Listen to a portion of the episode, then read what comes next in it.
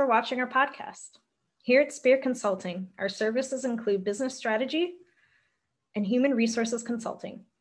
In HR, we offer executive search, executive coaching, and work psychology consulting.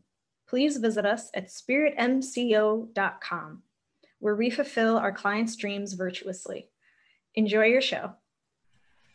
All right, welcome back to the Leading Virtuously podcast. Today we have someone who I'm so excited to be able to introduce to the podcast.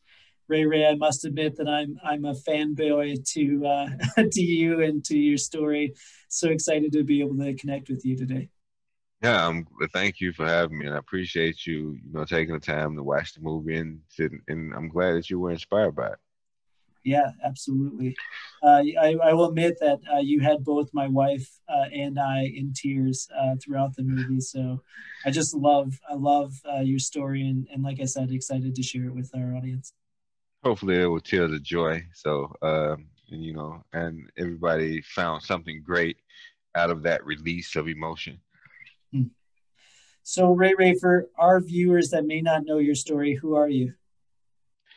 Who am I? Um, I go as go by Ray Ray Bay simply because of the movie itself. Um, uh, Ramon Bay is my real name, but uh, I'm a loving father, brother, friend, teammate, and uh, anything that most people would need me to be. Um, uh, as far as titles, I'm uh, founder of the Ray Ray Safety Net Foundation. Hmm. Um, Safety Freight, which is a freight company moving freight from state to state regional. Um, I'm just a number of different other things, but no need to discuss at this very moment. But those are just some of the things that make me who I am. Excellent. You said that you're a, a father. How many kids do you have? I have one son, and he has a brother, so I have two sons. Oh, okay, wonderful. Um, so, so Ray Ray, how did you get to the leadership position that you're in today? Tell us your story. Well, um, God, God, I think I was chosen. Um, not like a golden child in a sense, but I like to think of myself as Aladdin. Um, um, before Aladdin was, you know, very popular story. There's no magic carpet for me, but um, I, am the diamond in the rough. I've, I've, I've been through a bunch of different things um, in life that uh, I guess led me to this point. And um, the position, leadership position that I managed to find myself in now is um, just persevering. Um, I think faith and perseverance has got me to where I'm at now. And it's what I hope to continue to do moving forward is to continue to persevere and, and, and move and try to accomplish God's works. Amen. So the um, you know, for for for those, can you give us kind of like the overview of the of uh, you know what you went through with with college that the the movie uh, Safety kind of uh, highlights uh, in your own well in your own it's okay yes um the movie highlights my time at Clemson University. Mm-hmm. Uh, while at Clemson University, I gained custody of my nine-year-old brother at the time, uh, Fahmarr, and he stayed with me on campus. And I was a student athlete at Clemson University. It was um, ironic, uh, I guess, uh, newsworthy, simply because this is my brother, and I got custody of him, and I was playing college football at the time. So um, it was, you know, putting my family first at the time. But he came to campus on Clemson University's campus. He was supposed to be visiting for a little bit of time, and he didn't want to return back home due to my family situation. My mother was addicted to crack cocaine at the time, and my father uh, had his struggles with my mom and their relationship, so he was in and out.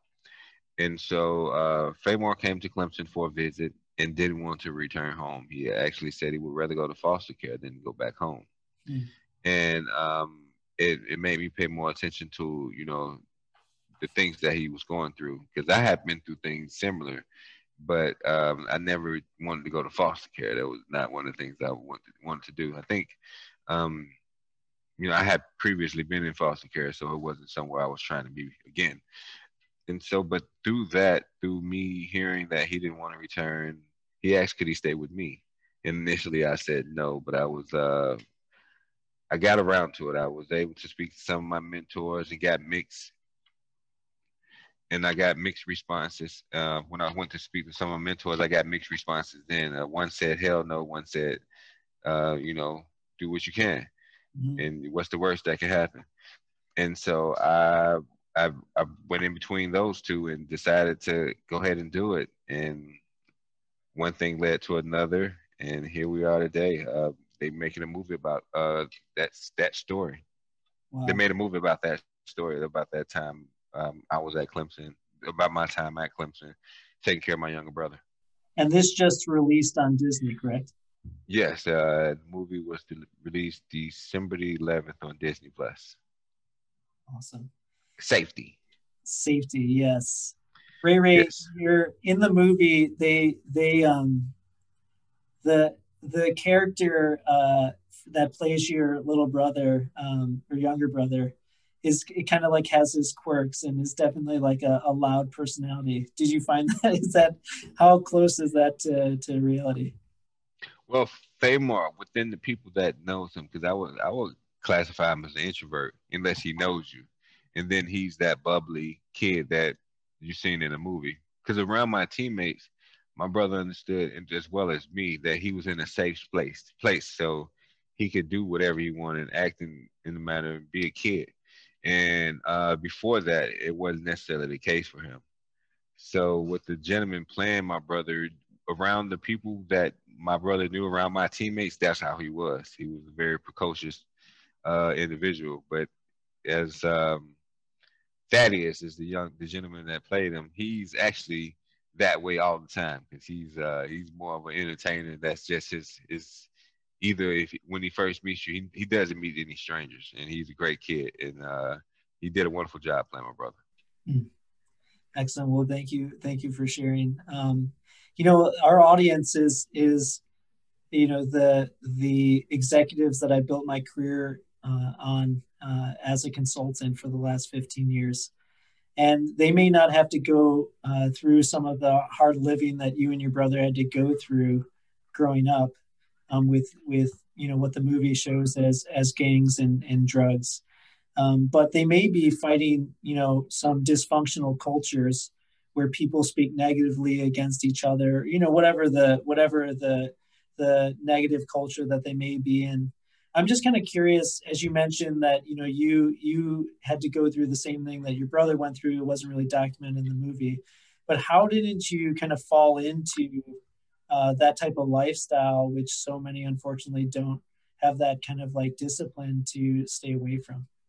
I did. I, I fell into the lifestyle, and through grace, I was allowed to to only visit the lifestyle as opposed to live it.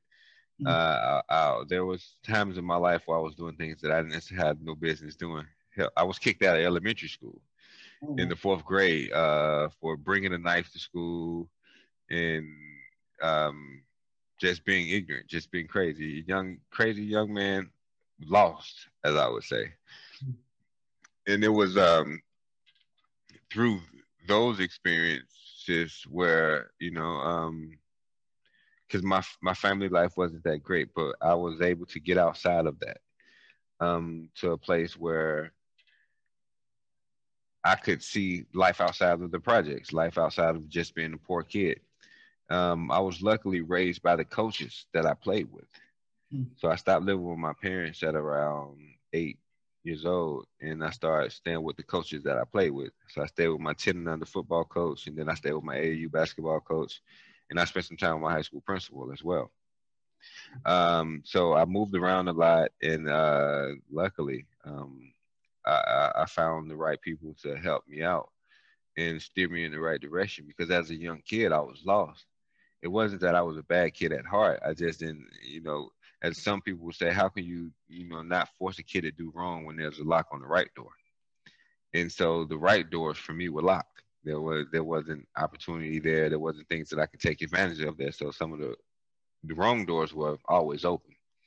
And so it's easy to travel down those roads. Um, so for what I would say to people who who have you know these trials and tribulations in their life understand that when you're going through it it might seem like the worst thing that ever happened to you and a lot of things in my life that i went through initially felt like some of the worst things that ever happened to me me getting kicked out of elementary school at the time could have been one of the more worst the worst detrimental thing that could ever happen to me but i went from a classroom of 25 kids to a classroom of one it was just me and the teacher and so whereas that situation I had God flip that situation. Um, I kept faith, as I would say, because I was always uh, God got me type of person. Um, flipped that situation and made it so that it's one of the better things that have happened to me. And most things are like that. You just people will classify it as finding the silver lining, but there is a silver lining. There's always some good that can come out of a lot of these things, a lot of the situations that you're going through. You just got to find it and, and and hone in on it and and, and, and work towards that as opposed to everything else that's going on. Yeah, I, I find that uh, you know exactly what you're saying, Ray Ray. That that our our major life sufferings are ultimately promotions if we yes. have the ability to uh, to be patient and to just continue to keep doing the the next right thing and uh, just working hard through it. Um, so so thank you for sharing that because I, I, really think that uh, you know your your your life is just that story of it of like don't don't get don't don't allow the suffering to to basically ruin you right it is not who you are don't let it determine your your future because um understand you're in a moment of time mm-hmm. and if we know one thing about time it, it does pass so and all all things do come to pass. So you just gotta wait it out, ride it out in a sense. And if you if you have faith, if you believe in God, then you know you can lean on God and you can lean on your faith in order to get you through it. Um, but just know every day is not a good day, but every day is not a bad day as well. And so um, understand that there's a balance in the world and the energy that you put out, you'll get back. So try to live the best, try to live the life that you want Hey, Chris here. Hope you enjoyed the episode where we discussed all things going bald. Just joking. The Leading Virtuously podcast. If you enjoyed the episode and the podcast, will you please subscribe on YouTube or Apple Podcasts or Spotify? Or you could also share it with a friend. That would be tubular. I hope you have an awesome day.